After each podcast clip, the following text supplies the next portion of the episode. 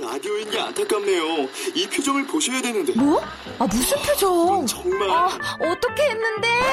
KBS 라디오 7개 채널에서 제공하는 최고급 정보들을 사진과 기사 그리고 영상으로 확인하실 수 있습니다. 읽는 라디오 KBS 라디오 홈페이지 라디오.kbs.co.kr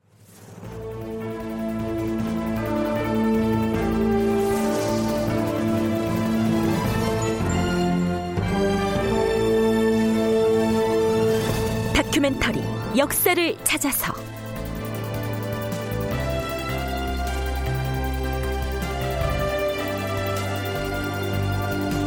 제 628편 문제의 상소문 폐비신 씨를 복위시키라.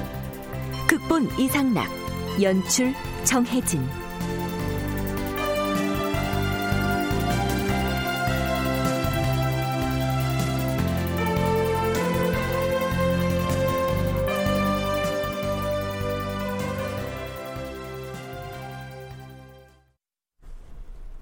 청취자 여러분 안녕하십니까 역사를 찾아서의 김석환입니다 우리는 지난 시간 말미에 예조와 성균관에서 성균관 유생이던 조광조에게 관직을 제수하도록 천거했으나 대관과 홍문관에서 반대를 하고 나서자 결국 벼슬을 주지 않는 쪽으로 결정됐다. 이런 내용을 소개했었습니다. 조광조는 워낙 출중한 인재니까 성균관에 남아서 학문에 더 정진하게 한 다음 뒷날 보다 중요한 직책에 소용하는 것이 좋겠다. 대간이 이렇게 주청했고요. 국왕인 중종도 이런 취지에 찬성했던 것이죠. 이때가 중종 6년이었습니다. 이로부터 4년여가 지난 중종 10년 6월 8일의 실록 기사를 보면 이런 내용이 나옵니다. 왕이 유는보를 승정원 동부승지로 이행을 사간원 대사관으로 김내문을 사간원 사관으로 그리고 조광조를 조지서 사지로 삼았다. 조지서는 종이 만드는 일을 관장하는 곳이죠. 조지서 사지는 종 육품의 관직인데요. 전거된 사람에게 곧바로 육품의 벼슬을 준 것은 흔치 않은 사례였던 것 같습니다. 하지만 아무래도 본격적으로 관료 사회에 등장하기 위해서는 과거를 거치는 것이 유리하고 또한 떳떳했겠죠. 그가 조지서 사제 관직에 제수된 지 두어 달 뒤인 중종 10년 8월 성균관 유생들이 술렁거립니다. 자네 이번에 과거 있다는 얘기 들었나? 3년에 한 번 보는 승현 씨는 아직 때가 아닌데. 별씨라면 몰라도. 오 맞나 별씨라네 그것도 알성씨. 아유 큰일 났네. 나는 원점이 모자라서 응시 자격이 안 될 텐데. 음, 그러게 내가 뭐라고 했나 어? 걸핏하면 한양거리 쏘다니면서 기방이나 기웃거리지 말고 어? 성균관 밥을 좀 꼬박꼬박 먹어두라 그랬지? 에이. 자넨 원점이 얼마나 되나? 음, 나야 뭐 워낙 성실해서 원점 300 넘긴 지가 옛날이라네. 아 자네도 지레 실망 마시게나 성균관 기숙사밥이 워낙 맛이 없어가지고 아마 이번 알성 시에는 응시 자격 점수를 많이 깎아준다는 소문이 있더라고 성균관 유생이라고 해서 누구나 다 과거 시험을 볼 수 있었던 게 아니고요. 일단 원점이라고 불리는 출석 점수를 일정 수준 이상 획득해야 응시 자격이 주어졌습니다. 원점은 성균관 학생의 출석 점수이다. 아침 저녁 두 끼를 성균관의 구내 식당에 들어가 식사를 하고 독이라고 불리는 출석 장부에 서명을 하면 원점 1점을 따게 된다. 만일 한 끼만 먹으면 반점으로 계산하는데 대개는 원점 300점이 되어야 식년시에 응시할 자격을 주었다. 식년시는 3년에 한 번씩 정기적으로 치르는 시험이므로 3년 동안에 300일을 제약하면 되었다. 그러나 성균관의 기숙사 시설과 식사가 좋지 않아서 외출, 외박을 하는 경우가 많았으므로 식년시 때에도 300점 이하로 점수를 낮춘 때가 많았고 임시로 거행하는 별시 때에는 그때그때 적당히 점수를 정하여 시험 볼 자격을 부여하였다. 알성시는 국왕이 성균관의 문묘에 참배한 뒤 명륜당으로 가서 성균관 유생들만을 모아놓고 치렀던 별시이다. 과거 얘기가 나온 김에 시험 응시에 관련된 일반적인 규정 몇 가지를 소개해 드렸습니다. 중종 10년 8월에 있었던 과거는 국왕이 직접 성균관으로 나가서 유생들을 대상으로 치렀던 알성시였습니다. 바로 이 알성시에 조광조가 응시했던 것이죠.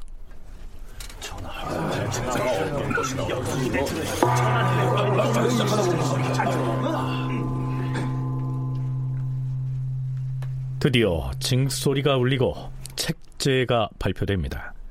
책제란 과거 시험에 출제된 문제, 즉 논술 시험의 지문을 일컫습니다. 중종실록에는 이때 치른 알성시 문과 시험의 책제가 나와 있지 않은데요.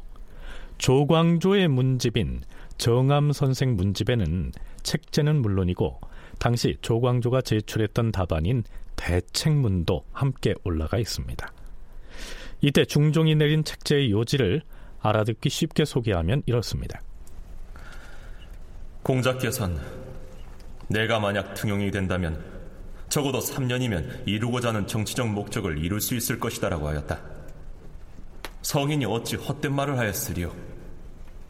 헌데 내가 조종의 왕업을 이어받은 지도 벌써 10년이 지났으나 아직도 나라의 기강이 바로 서지 못했으며 나라의 법도가 바로 서지도 못했도다. 사정이 이러하니 어찌 정치적으로 좋은 결실을 얻을 수 있으리요.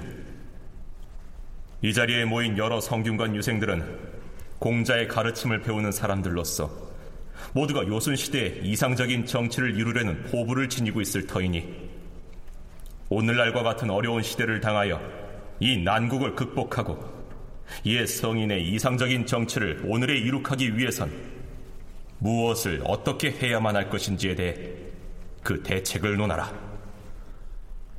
대개 과거 시험에 국왕이 책제를 제시하는 경우에는 거기엔 당대의 현안 문제가 담겨 있다고 봐야겠죠. 그렇다면 중종이 이런 내용의 문제를 출제한 배경을 어떻게 봐야 할까요?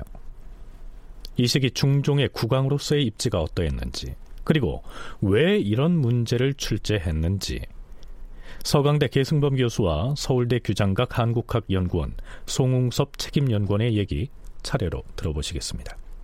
신하가 왕을 몰아내고 왕이 앉았단 말입니다. 이른바 반정 세력이 있는데 반정 세력이 자기 목숨 걸고 봉기해서 권력을 잡은 사람들이니까 권력을 엄청나게 휘두르겠죠. 그래서 처음부터 중종은 허수아비 밀 수밖에 없었고 뭐 반정 일어난 지 5년, 6년, 7년 그런 연간에 반정 3대장이 공교롭게 1년에 한 명씩 병으로 다 죽어요. 그래도 그거는 핵심 일문만 죽은 것이지 반정 세력이 계속해서 권력을 장악하고 있고 권력을 장악한다는 것과 권력을 독점한다는 것은 지금으로 말하면 매간 매직도 많은 것이고 특정 어떤 공식 라인이 아니라 특정 인맥을 타고 정체가 이루어지고 있다는 얘기니까 그 중종이 볼 때는 이제 자기도 이제 허수아비에서 벗어나 가지고 정말 자기 소신대로 정치를 하고 싶은 거죠. 그 성균관 유생들을 대상으로 했던 시험이기 때문에 아무래도 이제 공자의 학문을 배우는 그런 학생들에게 공자가 했던 여러 가지 유교적 가치라든가 지향이라고 하는 것들 그런 것과 관련돼서 시험 출제를 했고 알성시 시책의 그 질문의 기본적인 그 주제는 자신이 재위한 지 이제 10년째가 되었고 어, 그런데도 스스로 생각하기에는 흡족할 만한 어떤 지적들이 없다. 공자는 자기에게 정치를 맡기게 되면 3년이면 충분하다라고 하는 어떤 그런 언급이 있었는데 어, 나의 치세가 어떻게 하면 어떤 도덕적이고 어떤 이상에 가까운 정치가 될 수 있겠는가 라고 하는 것들을 유학적 관점에서 사실은 학생들에게 이제 시험 문제를 내고 어, 치르게 했던 것이죠.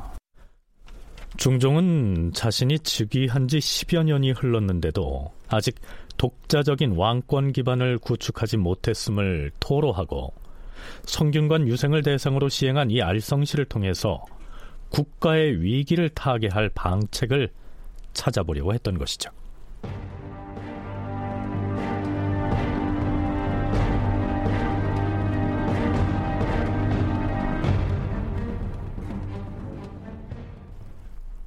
그렇다면 중종은 이때 실시한 알성시를 통해서 국왕으로서 장차 난국을 타개해 나갈 방책을 얻어낼 수 있었을까요? 글쎄요. 그것은 알 수가 없습니다. 그러나 그러한 방책을 지닌 인재를 구하는 데에는 어느 정도 성공했다고 봐야 할 것 같습니다. 알성시 급제자 중에 조광조가 있었기 때문이죠. 조광조가 써낸 대책문, 즉 과거 시험의 답안으로 제출한 논술문은 아주 장문입니다. 장문일 뿐만 아니라 그 내용도 딱딱하고 원론적이어서 읽기에 좀 지루하다는 느낌을 줍니다. 정암 선생 문집에 수록된 내용 중에서 일부만을 간추려 소개하면 이렇습니다. 임금과 백성은 그 근본됨이 하나입니다.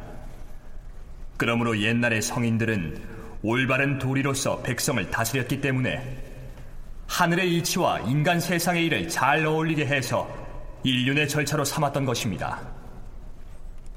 임금이 된 자는 진실로 하늘의 이치를 살펴서 백성을 다스리는 도리로 삼아야 합니다. 성실하고 정성스런 마음으로 백성을 다스리면 나라를 다스리는데 무슨 어려운 일이 있겠습니까? 공자의 도는 천지의 도이며 공자의 마음은 천지의 마음입니다. 소위 도라는 것은 하늘의 뜻을 따르는 것을 말합니다. 옛날에 어진 임금들이 바로 이러한 이치를 가지고 다스렸기 때문에 그 업적이 천지를 가득 채울 수 있었으며 한마디로 말하면 뭐냐면은 유교의 원론을 얘기하는 거예요. 그러니까 중종이 물어본 거는 원론은 나도 알고 있다. 강론이 뭐니 물어본 건데 조광조는 사실 답안지를 읽어보면 원론을 좀 더 구체적으로 강조한 것이죠. 한마디로 말하면 왕도 정치를 펴야한다는 것이죠. 왕이 먼저 솔선수범하고 또 한 가지는 뭐냐면은 무엇이 중요한가 국정을 다룸에 있어서 경중을 잘 판단해서 중앙 거부를 중시하고 가벼운 거는 조금 뒤에 한다거나 그 순서 배치를 잘해야 한다는데 그것도 역시 왕도 정치의 큰 맥락 속에 포함시킬 수가 있어요. 그러니까 왕이 먼저 학문을 장려하고 선비를 대우하고 솔선수범하면 정치는 절로 이루어진다. 공자가 했던 얘기를 똑같이 하고 있는 겁니다. 간단히 말해서 유교의 도를 정치의 근본으로 삼아야 한다. 이런 얘기입니다. 계승범 교수의 말 맞다나 국왕인 중종도 이미 다 알고 있는 왕도 정치의 원론을 조광조 역시 재차 강조하고 있는 셈이죠. 그렇다면 당대의 난국을 타개하기 위한 실질적인 계책이라고 할 만한 대목은 조광조의 대책문에는 없었을까요? 임금이 정치를 다 맡아서 하는 것은 군주의 도리에 크게 어긋나는 것입니다. 그렇게 하면 군신의 도리를 잃게 될 것입니다. 전하께서는 진실로 대신들을 공경하시고 그들에게 정치 실무를 위임하시어 훗날 나라를 다스리는 기틀을 마련하시기 바랍니다. 조광조의 대책문 중 현실 정치의 계책에 해당될 만한 내용은 이 정도입니다. 대신들에게 정치적 실무를 위임해서 그들을 중심으로 국정이 운영되도록 하라. 조광조의 이러한 발언은 나중에 펼쳐질 그의 개혁 드라이브 과정을 이해하기 위해서라도 일단은 기억해 둘만 합니다. 알성시 문과에 합격한 조광조는 정육품 관직인 성균관 전적에 임명됩니다. 이제부터 조광조가 본격적인 정치 무대에 나선 셈입니다. 조광조에 관한 얘기는 일단 여기에서 보류해 두기로 하죠.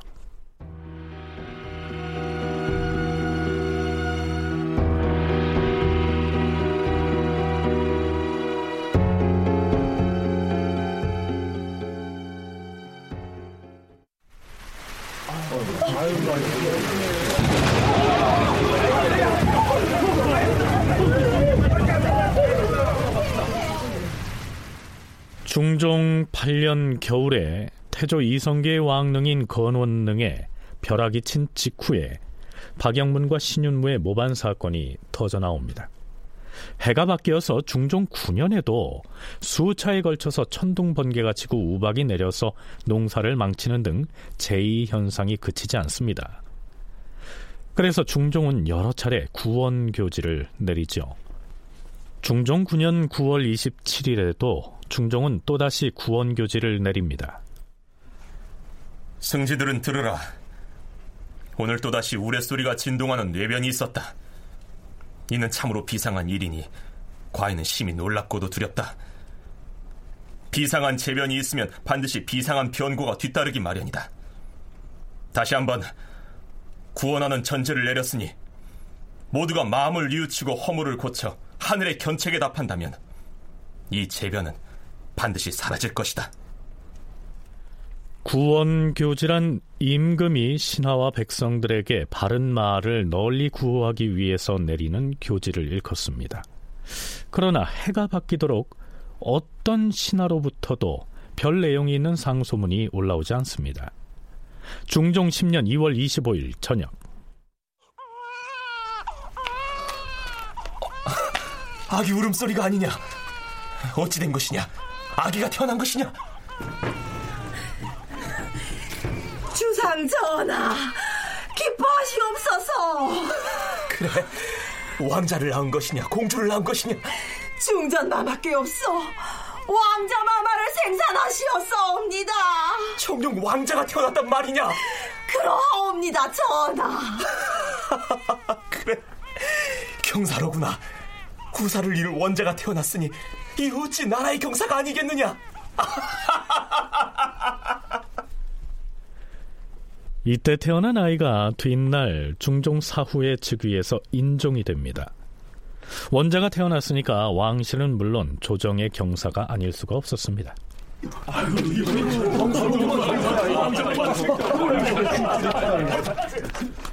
좌의정 정광필이 문무백관을 거느리고 근정전 뜰로 나가서 원자의 탄생을 진하, 즉 축하를 올립니다.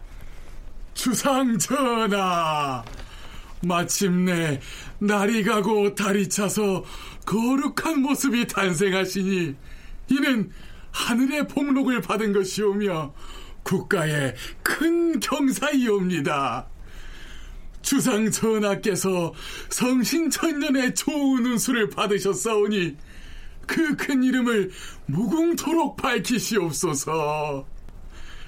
이제 아들을 얻으셨사오니 아름다운 후사가 결함없이 세워졌사옵니다. 경아들이옵니다, 주상 전하. 경아들이옵니다, 주상 전하. 보잘것없는 과인이 외람되게 보위를 지킨 지 10년이나 되었으나 후사가 없어 항상 근심 걱정으로 마음이 편하지 못하였는데 금년 2월 25 날에 정비 윤 씨가 원자를 낳았으니 이 어찌 과인 한 사람의 경사이겠는가? 만 백성과 더불어 이 즐거움을 함께할 것이다. 그러나 중종이 원자를 얻은 즐거움을 누릴 시간은 길지가 않았습니다. 중전 윤 씨가 원자를 낳은 지 엿새 만에 그만 세상을 떠난 것입니다. 실록은 그 사실을 이렇게 기록하고 있습니다. 중전은 원자를 낳고 나서 갑자기 중병에 걸렸다. 임금이 크게 놀라시어 친히 문병하였다.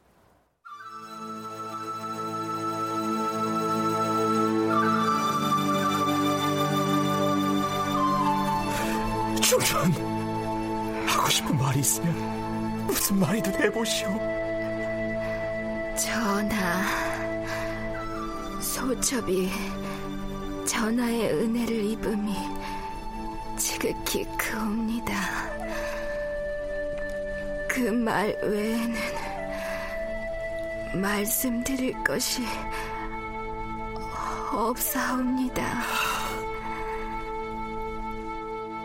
왕비는 겨우 그렇게 말하고서 다만 눈물을 흘릴 뿐이었다. 이튿날 새벽에 병세가 더욱 위중해지자 손수 글을 써서는 임금께 아뢰었다. 전하, 어제는 소첩의 마음이 혼미하여서 잊고 있었사온데 곰곰 생각해보니 지난해 여름 꿈에 어떤 사람이 나타나 했던 말이 생각나옵니다.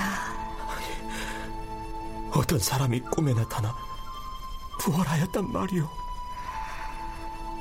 그 사람이 꿈에 나타나서는 이 아이를 낳으면 그 이름을 억명이라 하라.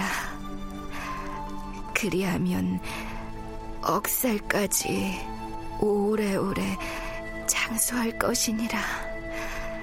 이렇게 말했사옵니다. 그래서 소첩이 그 이름을 써서 벽에다 붙여놓았사옵니다. 그 말을 듣고 임금이 살펴보니 그것이 사실이었다. 기이한 일이었다. 임금이 백방으로 약을 써서 구원하였지만 끝내 차도가 없었다. 3월 초 이튿날 중전마마! 중전마마!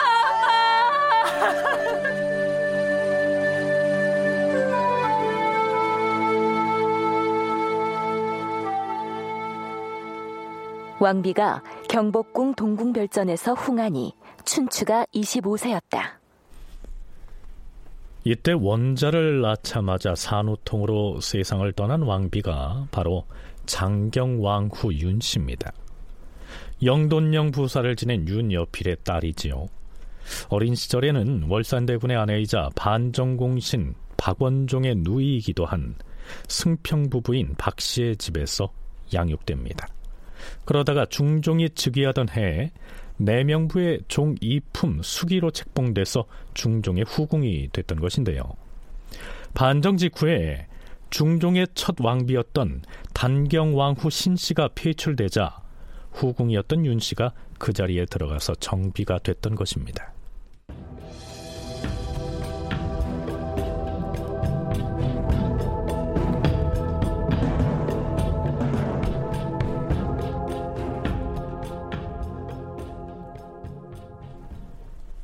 장경왕 후가 세상을 떠난 뒤에도 천둥이 치고 벼락이 떨어지고 경상도 김해에서는 지진마저 일어나는 등 천재지변이 그치지 않자 중종은 다시 한번 구원교지를 내립니다.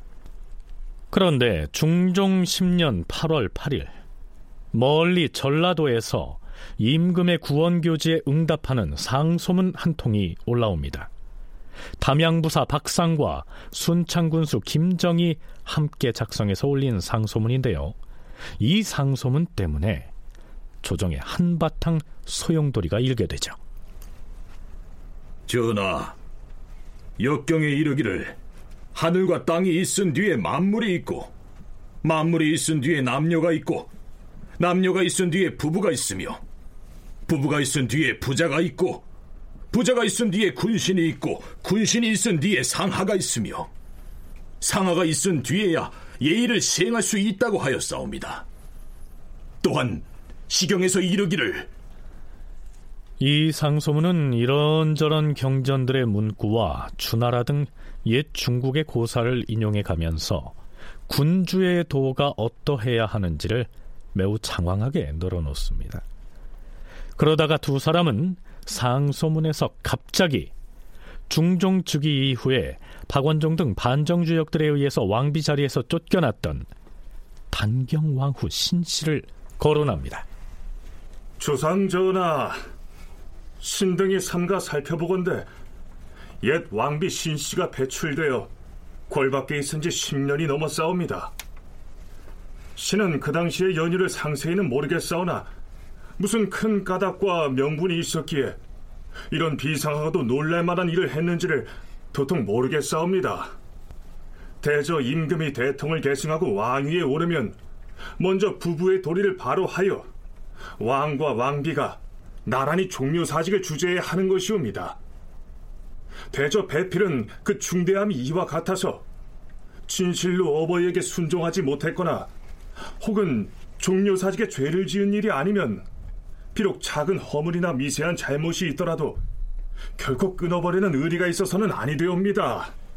이치가 이러하거늘 하물며 명분도 없고 까닭도 없이 배출하였으니 어찌 전심을 누리고 종묘사직을 받들 수 있겠사옵니까? 신씨를 배출할 만한 까닭이 없었는데도 전하께서 폐위하신 것은 과연 무슨 명분이옵니까? 반정 당시에 박원종, 유순종, 성희안 등은 이미 거사 직전에 신수군을 제거했사옵니다. 그러고는 왕비가 곧 신수군의 소출이므로 뒷날 후환이 있을까 염려하여 자신들을 보존하려는 사사로움을 위하여 폐위시켜 내보내자는 모의를 꾸며 싸우니 이는 진실로 까닭도 없고 또 명분도 없는 것이옵니다. 그럴싸옵니다. 신 씨는 전하께서 즉위하기 전부터 전하와 좋은 배필을 이었사옵니다. 또한 전하께서 즉위하여 대통을 이으심에 미쳐서는 왕후의 자리에 나아가 신민의 하례를 받으시고 종묘의 신주를 받으셨으니 전하의 배필로 이미 세워졌던 것이옵니다. 도대체 배출할 만한 허물이 없었음에도 전하께서는 강한 신하의 제어를 감당하지 못하여 배필의 소중함을 보존하지 못했으니 어찌 마음이 아프지 않겠사옵니까? 옛말에 이르기를 가난할 때에 사귄 덫은 잊어서는 안 되고 조강지처는 버리지 않는다라고 하였사온데 전하가 왕위에 오르기 이전에 집안을 지키면서 술과 장을 담가온 세월이 무슨 몇 해였사옵니까? 비바람을 함께 맞으셨사온데 어찌 하루아침에 헌신짝 버리듯 할 수 있다는 말씀이옵니까? 이렇듯 두 사람은 상소문에서 반정거사 직후에 박원종 등 권력자들의 강압에 굴복해서 결국 조강지처를 왕비의 지위에서 폐한 이 중종을 향해서도 매우 통렬한 비판을 가하고 있습니다. 그래서 어쩌라는 것일까요? 지금 중궁의 자리가 비었사오니 마땅히 이때를 계기로 쾌히 결단하시오. 폐서인된 신씨를 왕후의 자리에 앉히시면 천지의 마음이 흠향할 것이요 조정의 신령이 윤호할 것이며 신민의 희망에 부응할 것이옵니다.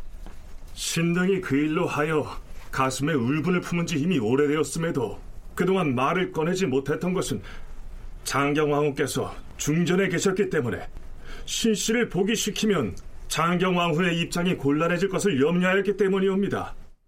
이제 장경왕후께서 돌아가시고 중궁이 다시 비었으니 지금이 바로잡을 기회인지라 전하께서 구원하시는 때에 맞춰 신등이 화급히 아래는 바이옵니다. 대개는 이런 내용입니다. 반정거사를 주도했던 박원종 등은 거사에 협조하지 않는다는 이유로 일찌감치 신수군을 제거했지요. 하지만 중종이 즉위한 뒤에 이 신수군의 딸을 왕비의 자리에 그대로 두게 되면 후환이 두렵기 때문에 결국 단경왕후 신씨를 폐서인에서 내치도록 중종에게 압박을 가하지 않았습니까? 그건 잘못된 처사이니 이 신씨를 왕비로 복위시켜라. 이것이 박상과 김정이 공동으로 올린 상소문의 요지인 것입니다. 그런데요, 송웅섭 연구원은 박상과 김정이 서둘러서 이러한 내용의 상소를 올린 데에는 또 다른 한 가지가 그 배경이 됐을지 모른다고 얘기합니다. 이런 부분도 좀 고려를 해봐야 되는데요.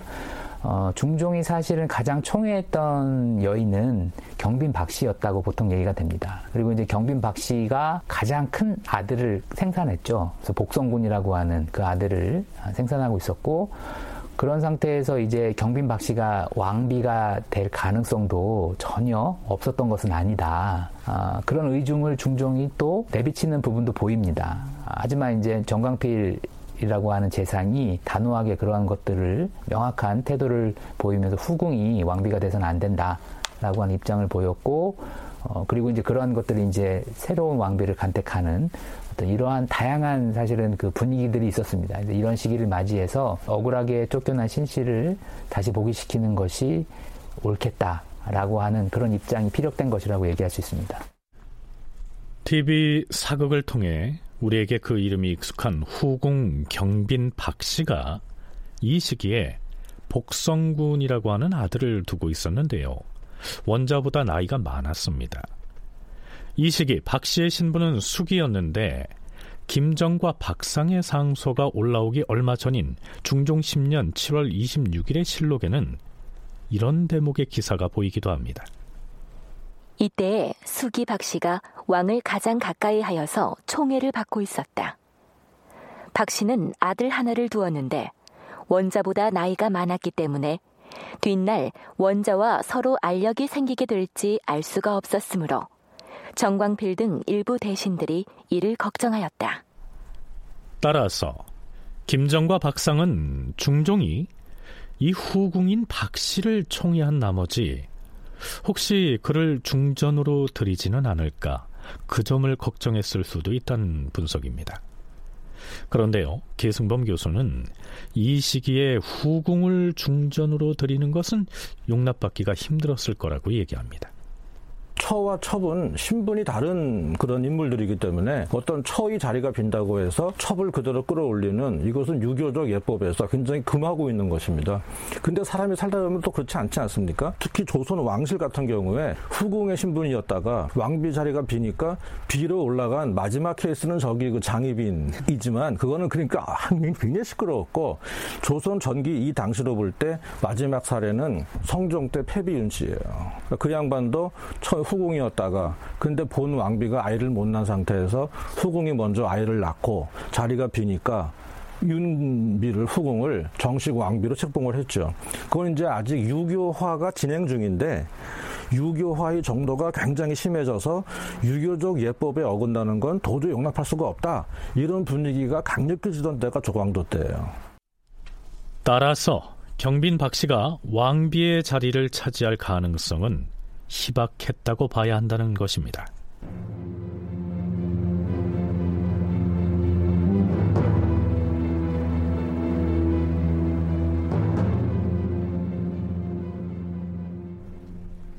자, 그러면 폐비 신씨를 포기하라는 그 문제의 상소는 어떻게 처리됐고 또 어떤 논란을 불러왔을까요? 우선 국왕인 중종은 이 상소문을 접수했던 승정원의 승지들에게 불만부터 내보입니다.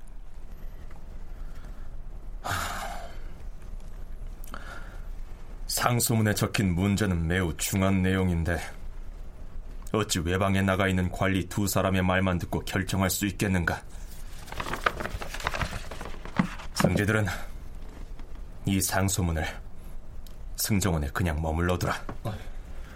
전하, 그래도 전하의 구원교제에 응하여 올라온 상소이온데 마땅히 해당 관서인 예주에 문제가 많은 상소인이 육주에 어디든 내려보내지 말고 그냥 승정원에 두라 하지 않았는가? 승정원은 임금의 명을 출납하는 관사인 만큼 과인이 내린 명령뿐만이 아니라 아래에서 올라오는 상원 상소도 분명하게 잘 살핀 다음에 아래어야 하는 것이다. 저, 전하, 평상시에 대소신료들이 상언하는 등의 일은 저희 승정원의 승제들이 먼저 살핀 다음에 전하께 올려야 마땅하오나 이번에 상소는 전하의 구원교제에 응하여 봉사를 올린 것이옵니다. 설령 봉사의 겉면에 임금 앞에서 개탁하라고 적혔어도 심히 굳게 봉하지 않았으면 뜯어보고 아려야 하지 않겠는가? 다음부턴 비록 그 위아래를 풀로 단단히 봉하여 뜯어볼 수 없게 한 상소문일지라도 승정원에서 모두 뜯어본 뒤에 아래야 할 것이다. 알겠는가? 예, 전하. 무슨 얘기냐 하면요. 평소 임금에게 올리는 모든 상소문은 왕명 출납 기관인 승정원에서 내용을 확인한 다음에 올릴 것은 올리고 거를 것은 거르게 되지요. 그런데 임금이 전국 각지의 관리나 백성들로부터 의견을 널리 구한다 하는 취지에서 구원 교지를 내렸을 땐 그 교지에 응답해서 올린 응지상소의 경우 내용물을 봉투에 넣고 봉한 다음에 올린 경우가 덜어 있었습니다. 더구나 박상과 김정은 상소문의 겉에다 임금 앞에서 개탁하소서라고 써놨습니다.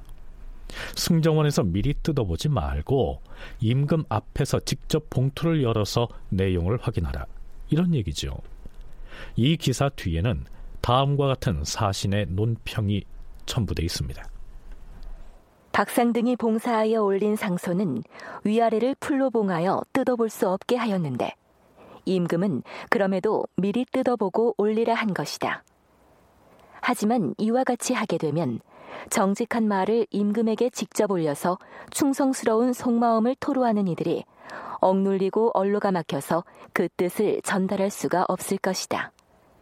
더구나 만약에 간사한 자가 승정원에 앉아 있다면 임금에게 들어가는 문이 닫혀버려서 아랫사람이 임금과 통할 수 없을 것이니 국가에게 해를 끼치게 되는 것은 두말할 나위가 없을 터이다.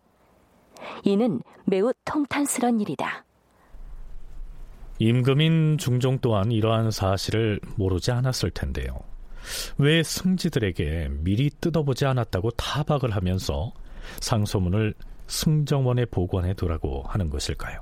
반정의 핵심 주모자들은 다 사망을 했음에도 불구하고 중종의 입장에서 봤을 때 신시복이라고 하는 이 문제는 굉장히 미묘하고 민감할 수 있기 때문에 달갑지 않았던 것 같습니다. 그러니까 왜냐하면 아, 이 표현에서도 볼 수 있듯이 봉사임에도 불구하고 왜 안 뜯어보고 미리 내용 파악하고 좀 걸러낼 걸 걸러내지라고 하는 그런 뉘앙스가 담긴 어떤 말이지 않습니까?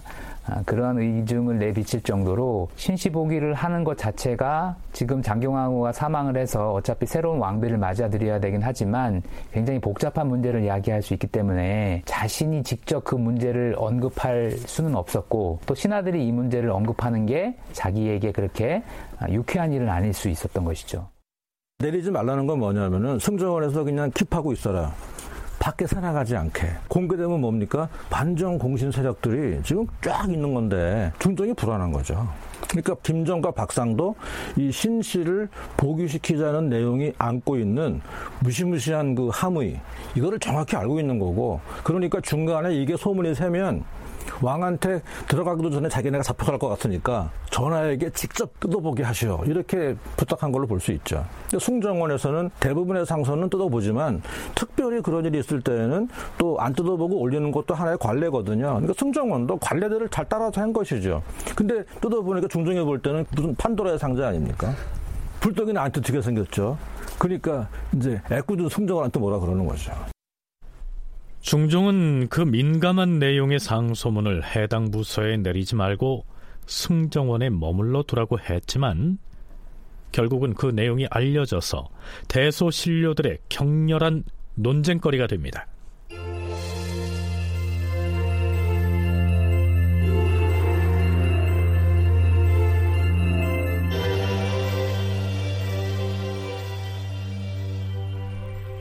박상과 김정의 상소문을 보면 반정을 주도해서 연산군을 내치고 중종을 즉위시키는 데 공을 세운 박원종 등을 통렬하게 비난합니다. 박원종 등이 비록 반정을 감행하여 왕실에 큰 공이 있었다곤 하나 그 공을 믿고 꺼리낌 없이 군주를 겁박하여 국무를 내쫓아 싸웁니다. 이는 만수의 죄라 할 수 있사옵니다. 당시에 그들이 권세를 휘두르며 날뛸 때 전하께서는 왕후를 폐위하자는 그들의 청을 확고하게 들어주지 않음으로써 법을 밝게 세워야 했사옵니다. 하운데 전하는 그렇게 하지 않으시고 그들로 하여금 부귀영화를 누리게 하셨사옵니다. 그들은 이미 죽었으나 마땅히 그 죄를 바로잡아서 이제라도 관작을 추탈하시옵소서. 김정과 박상은 중종이 즉위 직후에 박원종 등의 위세에 눌려서 조강지처인 왕비를 내친 것을 비판하고 이제라도 그들의 관작을 추탈하라고 주청하는데요. 이 두 사람 역시 박원종 등 반정 3대장이 살아있을 적에는 아무 얘기도 꺼내지 못하다가 그들이 죽고 나서야 이런 주장을 하고 있으니 좀 궁색해 보이지 않습니까? 자, 이쯤에서 다시 한번 중종반정 당시의 상황으로 돌아가 보죠.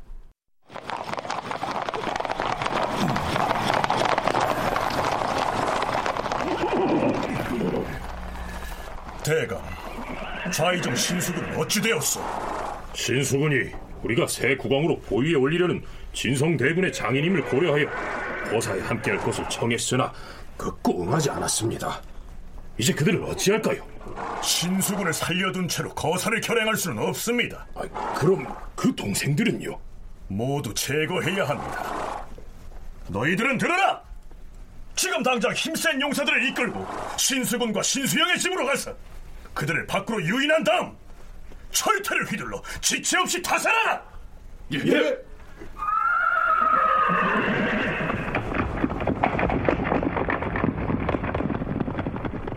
박원종 등은 신수군과 신수영은 물론이고요. 개성부의 유수였던 신수군의 둘째 동생 신수겸까지 제거하고 나서 반정거사를 결행합니다. 그리고 반정이 성공해서 진성대군이 왕위에 올라서 중종이 되는 거죠. 과연 이 상황에서 신수군의 딸을 왕비 자리에 그대로 앉혀둘 수가 있었을까요? 박원종의 말 맞다나 후환을 없애기 위해서라도 왕비 신 씨를 골 밖으로 내친 것은 당시의 정치 현실로 볼 때 어쩔 수가 없는 선택이 아니었을까요?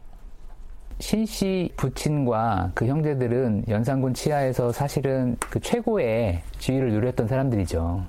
그리고 이제 반정에 합류하지 않았기 때문에 사실은 제거가 된 것인데 그럼에도 불구하고 그의 부친과 그 형제들의 어떤 잘못에도 불구하고 신씨 자체는 큰 문제는 없었다고 볼 수 있는 것이죠. 그리고 왕비로 즉위를 했고요. 근데 워낙 이 반정 초반에 이 3대장의 힘이 셌기 때문에 그들이 나중에 후환을 이제 막기 위해서 어, 이 신씨를 폐위시킨 것 자체가 그 당시에는 입 밖으로 말을 많이 내지는 못했다 할지라도 어, 당시 그 예를 중시하고 이런 의례를 중시하는 사람들의 입장에서 봤을 때는 어, 3대장의 처사는 현실적이긴 하지만 옳지 않은 처사이다. 라고 이제 평가를 내렸던 것이죠. 박원종 등이 중종에 비었던 신 씨를 폐했던 것은 현실적으로는 어쩔 수 없는 선택이었지만 왕도 정치의 예에 비춰볼 때 옳지 않은 처사였기 때문에 이 시기 김정과 박상이 보기를 주장하고 나선 것이다. 이러한 분석입니다.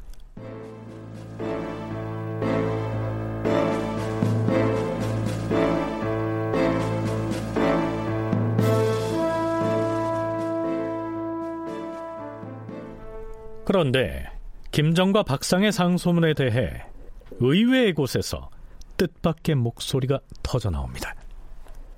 중종 10년 8월 11일 대사헌 권민수, 대사관 이행, 사원부 집이 허지, 사관원 사관 김내문, 사원부 장령 김영과 지평 채침, 헌납 유돈, 사관원 정원 표빙 등이 아뢰었다. 주상 전하, 담양부사 박상과 순창구소 김정이 상소문을 올려서 감히 사특한 의논을 유발했사오니 이는 지극히 놀라운 일이옵니다. 청컨대 그 자들을 잡아다 의금부에 내려서 그 소위를 추국하시옵소서. 이 두 사람은 무식한 자들이 아닌데도 이와 같은 상소를 올렸으니 필시 숨은 뜻이 있을 것이옵니다. 신등은 근일에 과거 시험에 시험관으로 들어갔던 탓에 오늘에야 상소의 내용을 들었사옵니다. 또한 그들이 올린 상소문은 승정원에 머물러둬서는 아니되옵니다. 속히 모든 대신들에게 보이시고 박상과 김정을 엄히 다스리시옵소서. 사헌부의 수장인 대사헌 권민수와 사관원의 수장인 대사관 이행을 비롯한 대관들이 나서서 문제의 상소문을 올린 김정과 박상을 잡아다가 추국을 해야 한다면서 탄핵 공세를 편 것입니다. 그러자 국왕인 중종도 이렇게 대꾸합니다. 과인도 처음 상설 보고서 국가의 큰일을 경솔히 의논한다고 생각하였다. 따라서 과인 역시 그들을 압송해 그 이유를 추문하고자 했으나 다만 구원 교제에 응해서 올린 상소였기 때문에 반드시 추문에 취재할 것까지는 없다고 생각해 그 상소문을 승정원에 머물러 두게 하였을 뿐이다. 허나 그 두 사람이 지적한 내용을 살펴보건대 그들은 오로지 박원종 등 3대신에게 죄를 돌리고 있다. 박상 등은 신진이 아니요 대간과 시종의 반열에 오래 있었던 자들이 아닌가. 더군다나 박원종 등 세 사람의 대신이 죽은 뒤를 틈타 이러한 논쟁을 유발했으니 그 심술도 또한 알만하도다. 지금 대간이 아랜바를 들으니 과연 그 말이 옳다. 아랜대로 박상과 김정을 추문하도록 하라. 또한 의정부 대신들에게 그 상소문을 보여주도록 하라.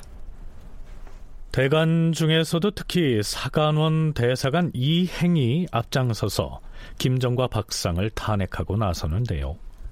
송웅섭 연구원은 그 배경을 이렇게 분석하고 있습니다.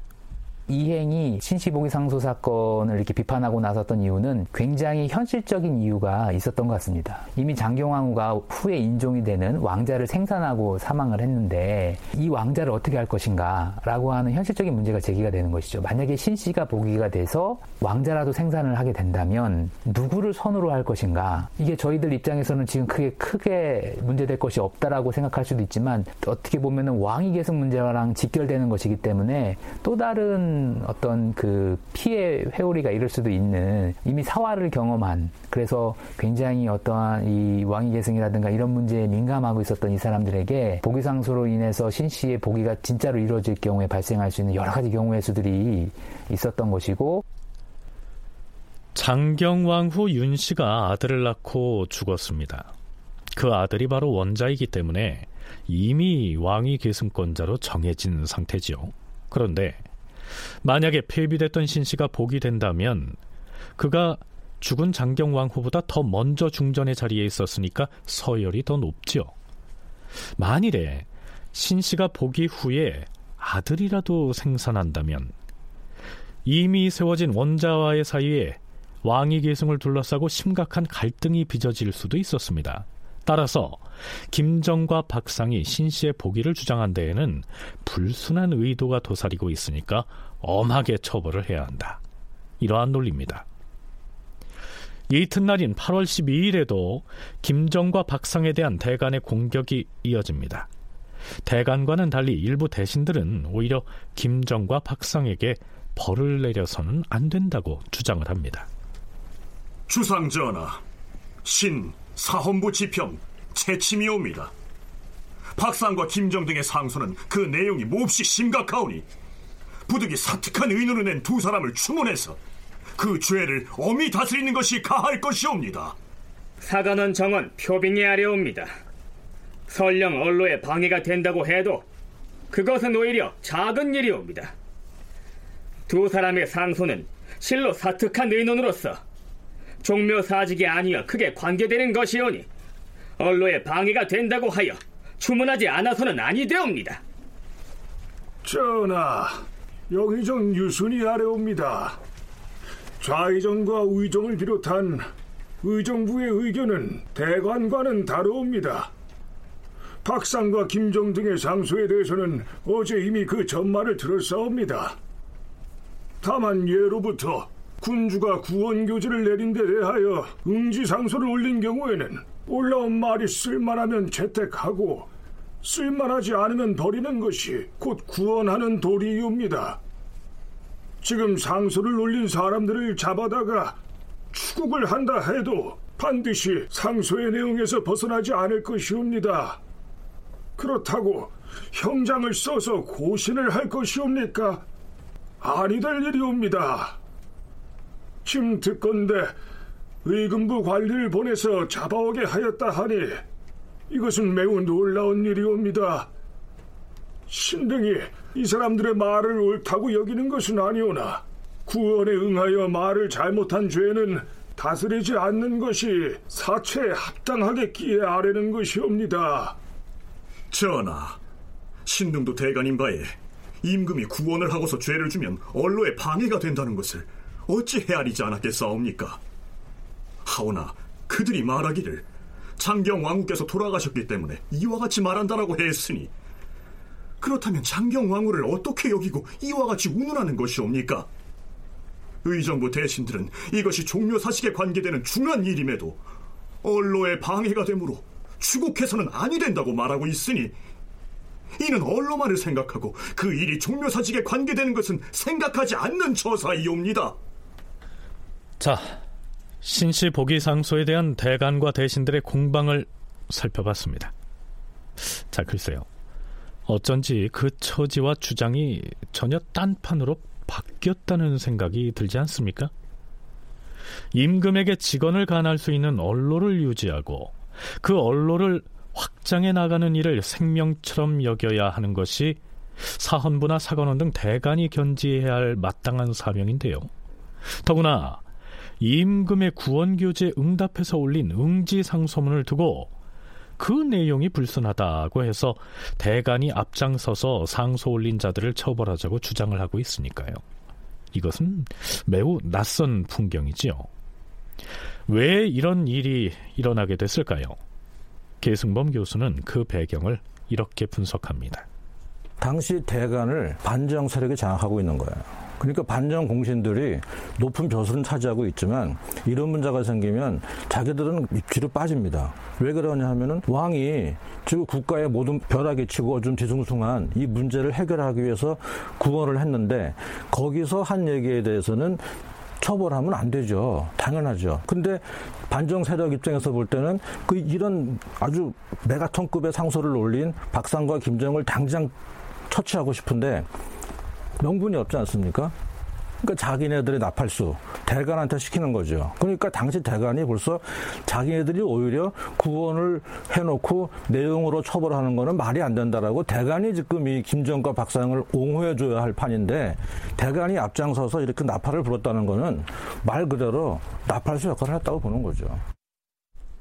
박원종 등 반정 주도 세력이 오랫동안 국정을 전행해 오는 동안 어느 결에 사관원과 사헌부 등의 대관도 바로 그 반정 주도 세력과 같은 편으로 채워졌기 때문이다. 이런 얘기입니다. 자, 그런데 그렇다면 반대로 재상급의 대신들이 오히려 언로를 중시해야 한다면서 김정과 박상에 대한 처벌을 반대하고 나선 배경은 어떻게 이해해야 할까요? 성종대 성장을 했던 청요직 관료들이 중종 10년 무렵에는 이제 재상으로 거의 다 자리를 잡습니다.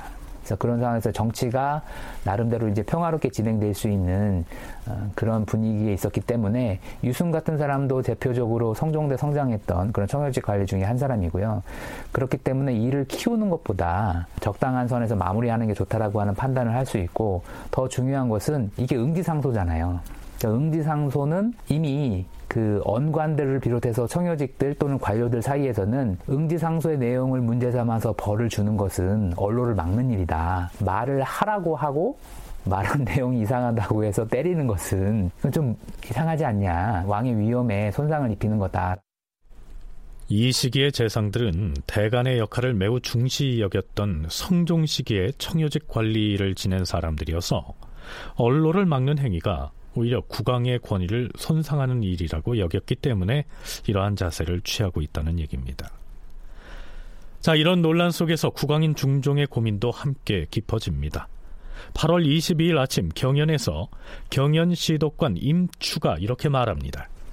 전하, 박상 등의 상소는 민심을 크게 요동시켰으므로 대간이 추구하기를 청한 것이 마땅하옵니다. 다만 상소문에 담긴 말이 임금의 마음에 들지 않는다 하여 그것을 적발하여 추구하는 것은 예로부터 그 사례가 없었던 일이옵니다. 대저 임금 한 사람의 총명만으로는 천하의 일을 보고 들을 수 없는 것이오니 꼴배는 아이의 말 중에서도 받아들일 것은 받아들여야 하옵니다, 주상전하. 그러나 결국 박상과 김정은 유배형에 처해지게 되고 이것이 바로 조광조가 화려하게 등장하게 되는 요인으로 작용하게 됩니다. 다큐멘터리 역사를 찾아서 다음 주 이 시간에 계속하겠습니다.